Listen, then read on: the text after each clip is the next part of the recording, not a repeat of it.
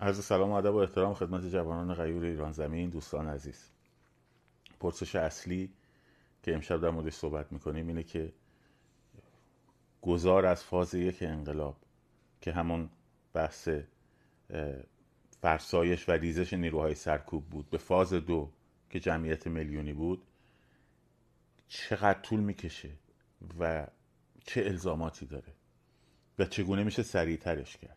خب در انقلابات منطقه چیزی که نزدیکمون بوده مثل مصر و اینا یک پروسه 65 6 روزه معمولا پشتش بوده. ولی این خیلی به عوامل مختلفی بستگی داره. یعنی زمان نمیشه براش تعیین کرد ولی میشه عوامل تسریعش رو معین کرد. مهمترین عامل استمرار هر روزه. خب به همین سببه که من نمی‌خوام قضاوت بکنم. گروه جوانان محلات تهران رو نمی‌خوام قضاوت بکنم. اما عملکردشون رو می‌تونم نقد کنم. اینکه فاصله بندازیم بین تجمعات اشتباه هست اشتباه هست به این دلیل که فرصت تنفس و تجدید نیرو به نیروی سرکوب میدیم. هم تنفس فیزیکی هم تنفس روانی. اینو بهش دقت کنیم. هم تنفس فیزیکی مهمه. استراحت کنن یه دو سه روز و هم تنفس روانی بشینن رو فکرشون کار کنن. شستش نهادهایی که شستش مغزشون میده باز اینا رو شارژ کنه و بیارشون تو میدون. ما باید هر روز هر روز در صحنه حاضر باشیم تا اینا بهشون فرصت تجدید قوا ندیم. بنابراین اگر گروه جوانان محلات ایران به طور آگاهانه و برنامه ریزی شده در راستای منافع جمهوری اسلامی حرکت نکرده اند که امیدوارم چنین نباشد. عملکردشون اشتباهه. فالو نکنید. مهمترین چیز محل محور بودنه. فراخانی اگر دادن فردا میدون ولی است فعلا این کار در فاز یک درست نیست. اشتباهی بود که ما در جنبش سبز کردیم. ما در فاز یک قرار بود که نیروهای سرکوب رو پایین بکشیم فرسوده کنیم. خب؟ ولی فراخوان می‌دادیم فردا ساعت هفت میدان بنک همه هم قبل از ما ساعت چهار بعد از ظهر سه بعد از ظهر نیروهای سرکوبگر اونجا مستقر بودن. بچه هم خب نمی‌تونستن جمشن بعد احساس شکست روحی می‌کردن. ما در فاز یک گفتم پروتست نمی کنیم تظاهرات نمی کنیم ممکنه شعار بدیم. خب. ولی هدف اصلی تظاهرات نیست. هدف اصلی دفاع مشروع و حمله مشروع به صورت حد اکثری به نیروهای سرکوبگره. و این هرچه پراکنده تر باشه در محلات مختلف باشه بهتره. چون اینا نمی‌تونن نیروشون رو متمرکز کنن. هی باید انتقالش بدن. خب و سردرگمی درشون به وجود میاره. و تعدادشون پایین میاد و شما می‌تونید حمله و دفاع مشروع رو علیهشون اعمال کنید خب. بنابراین فراخانهای تجمعات در یک منطقه فراخان تجمعات در یک منطقه با ساعت به خصوص با روز و ساعت توجه می‌کنیم مربوط به فاز یک نیست. هر کس این فراخانه رو میده به این مدل میده به این مدل میده مکان مشخص می‌کنه. خب. و ساعت و مکان مشخص می‌کنه. خب یا فازهای انقلاب رو نمی‌شناسه یا عامل دشمنه. حرفشو بندازید پشت گوش.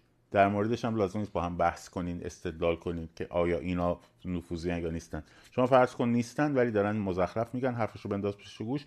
به این دلیل میگن با هم بحث نکنید که مغزتون خسته نشه. توجه کردین؟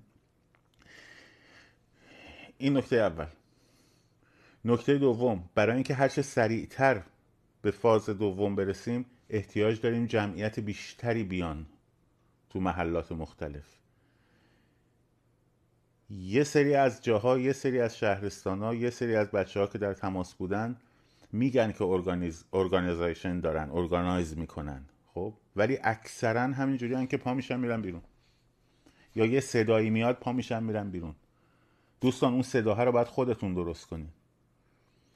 و تو یه نفرم نمی‌تونی بری بیرون شروع کنی به تظاهرات به امیده که کسانی به دو بهت بپیوندن. برای همین باید گروه تشکیل بدیم.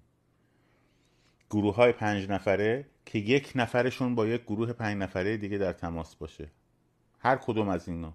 خب مثلا این نفر شماره یک با نفر شماره یک گروه دوم در تماسه.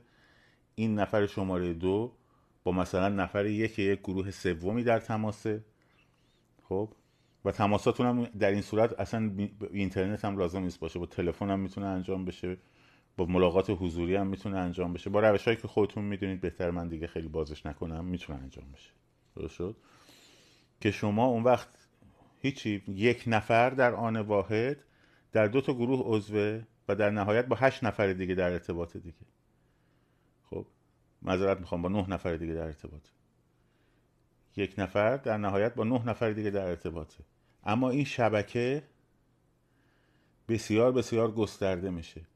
برای ارتباط با این نه نفرم لازم نیست نگاه کنید این یک نفر لازم نیست که با همه اینها در ارتباط قرار بگیره. می‌تونه فقط با این در ارتباط باشه و با این اعضای خودش در ارتباط باشه. اینها لیدرهای میدانی میشن این افراد مشترک.